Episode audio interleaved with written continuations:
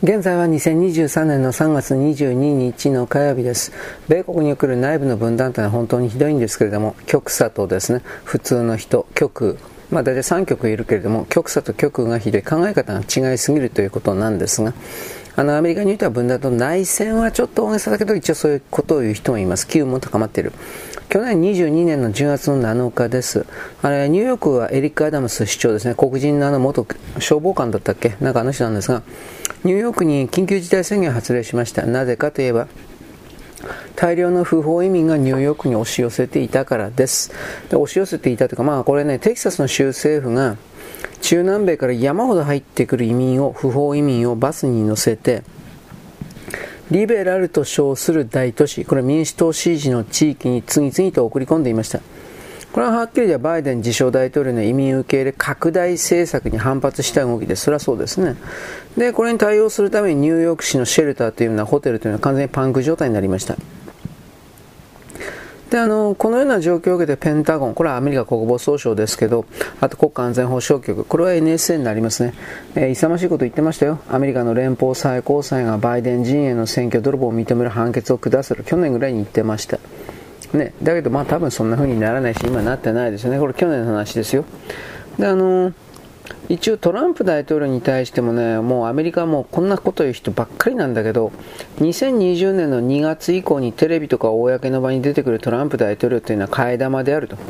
で、替え玉というのは本人よりも目の周りが白っぽくて顎もたるんでいるから違う人だと。こういう情報を出す人というのはわざとその自分の情報の正確度というものを下げることで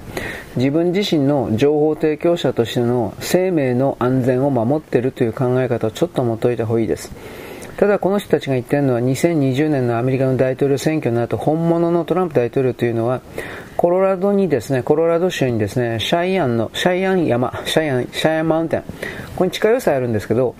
シャイアンマウンテン空軍基地というものがあるんですが、ここにずっと潜伏しているという、ここに住んでいるという話を、まあ、言っています。で、バイデン政権が崩壊した暁には、崩壊するかね、まあ選挙になると思いますが、このまま。一応このシャイアンマウンテンのトランプ大統領が出てくるということをまことしやかに言っています。まあ僕はあのこのシャイアンマウンテンにトランプ大統領はいないと思いますよ。今政治的ラリーで共和党関係州を守っているトランプ大統領は本物だと思ってますよ。だ、だって演説うまいから。うん。偽物には演説できないですよ。普通の常識で。どんなあの整形手術しても。まあとりあえずあの、中国側、中国側にはですね、アジアの昔からの王様、王族の連合体みたいなものが見えない形の権力、まあ、権力のコアというかそういうものを作っています。このアジアの王族の連合体というのは、いわゆるカバール、ディープステート、悪魔教の人たちとは握ったり敵対したりしていますが、少なくともカバール、ディープステート的な考え方を持っている人ではないという言い方をします。この人々があの国際取引のですね国際取引されているつまり国外の米ドルを裏付けるですね全ての実物資産、つまりあの国外で支払い決済に使われている米ドルと国内で使われている米ドルは違うんだと言いましたが、この国外で使われている米ドルの、あのー、担保というか、それを保証するためのゴールドとか宝石だとか、そういうものをこのアジアの王族の連合体が管理しているというふうな、うん、これが本当だったら、まあ、アメリカの国の外で流通している米ドルの覇権を手に入れているという言い方にはなります。だからこれがですね、あの、米ドルが高くなっている大きな要因だという言い方もあるんですが、まあ、どうかな。この辺の通貨にまつわるようなですね、あの、とんでもない情報というのも、そういうことを投機の筋にですね、利用するような人たちがいます。であのいわゆるの悪魔教カバール、ハザールって言われる人たちの、まあ、マフィアですね、これら管理している民間の中央銀行いくつもありますが、これあの紙幣からデジタル通貨、デジタルドルとか聞いたことあるでしょ、紙幣からデジタル通貨、これは CBDC とも言います、中央銀行デジタル通貨です。あのデジタル通貨に移動しようとしてるっていうのも、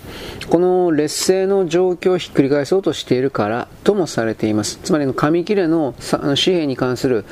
実際の価値をアジア人に握られているという状況をひっくり返したいわけです。ところがこのデジタルドルだとかデジタルユーロだとかにするのは結構だけどこれは実体経済つまり欧州とか米国における実際の経済の動き工場を建てるとか生産品作ってるだとかそういうことの裏付けあとゴールドだとか石油取引決済とかそういうものに使えるという裏付けは全くないのでおそらく言うほどデジタルドルデジタルユーロというのは補助的には使われるかもしれないけど主流にはならない。でもこれデジタル人民元も同じなんだけど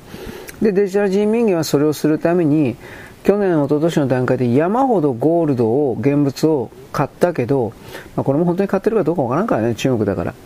で、その状況下で、しかし彼らの今、人民元大暴落してるので、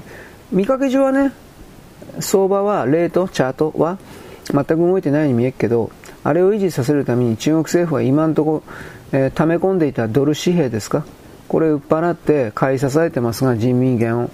それがドルなくなったら次どうするかってゴールドを切り崩していくしかないんですが、ゴールドを捨てるかな？俺捨てないような気もするけどな。なんとも言えんけど。あの、このね、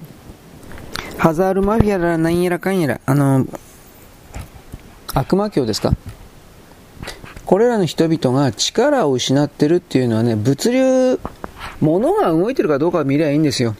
貨物船とかコンテナ船が動いてるかどうかということ。あの、去年ぐらい、えー、いや、2年ぐらい前の段階で、アメリカの国の中、国内で発行したドル、ドル、紙切れで、各国から商品を買うことができなくなっていました。で、結局ですね、あの、太平洋を横断して、アメリカに入っていく貨物船、コンテナ船の、2022年10月の運賃というものが、船賃ですね。運賃が、2022年の1月2月に比べて、73%もダウンしています。これあの武漢肺炎の、えー、なんだっけ、コロナ、コロナ解除だとかなんかやってて、普通の経済に戻そうとしている中だから、武漢肺炎の時の動きじゃないんですよ。で、さらにアメリカ国債の利回りというものが、中国のジャンク債の利回りを上回っているという現象もですね、出てきています。これは日本に全然伝えられてないですね。ジャンク債は基本的にはあの吹っ飛ぶリスクが高いんだけど、利回りが高いとハイリスク、ハイリターンの金融商品です。つまりこれは逆に言えば、世界で最も安全な投資先だったアメリカの国債というのが、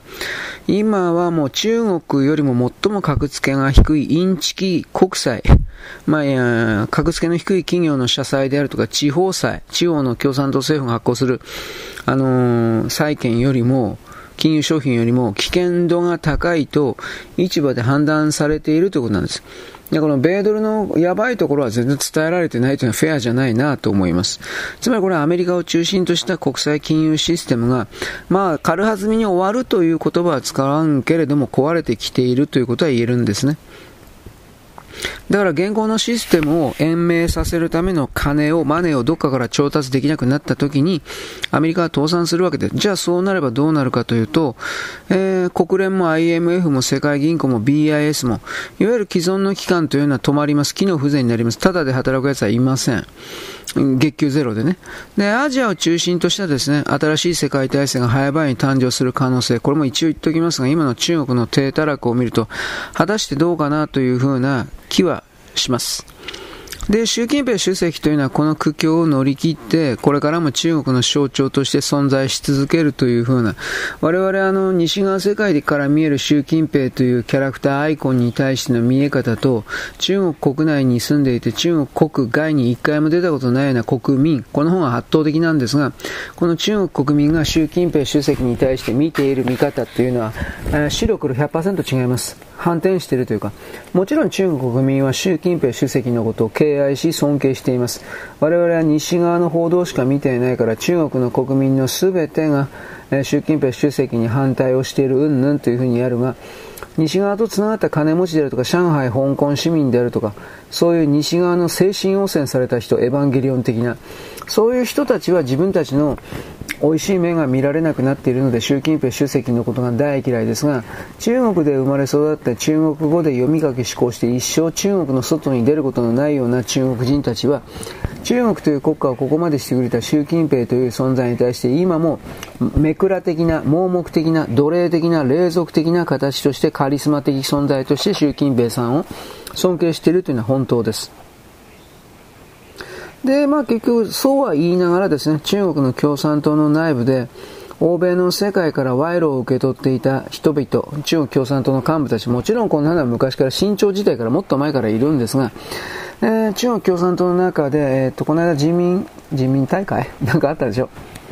えー、江沢民が死んだ後に何かやって、えー、なんだっけ？強制団か。李克強とかなんかあの辺が、古春華とか含めてあの辺がどんどんと外されていったあの後でという、あの前後でか、並行してという言い方になりますが、えー、欧米の世界から賄賂を受け取っていたですね、大体1000名ほどの政治家、1000名で、なおかつこの政治家の家族含まれますから、で、3世代含まれますから、大体1万人か2万人、ま、2万人ぐらいまで行っていいんじゃないかな。あのー、8神道ぐらいまで16神道ぐらいまで、冗談だけ1000名の賄賂の、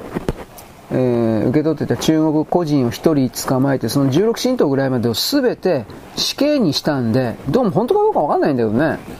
死刑にしたんで、いわゆる中国のこれからの政治体制においては、欧米の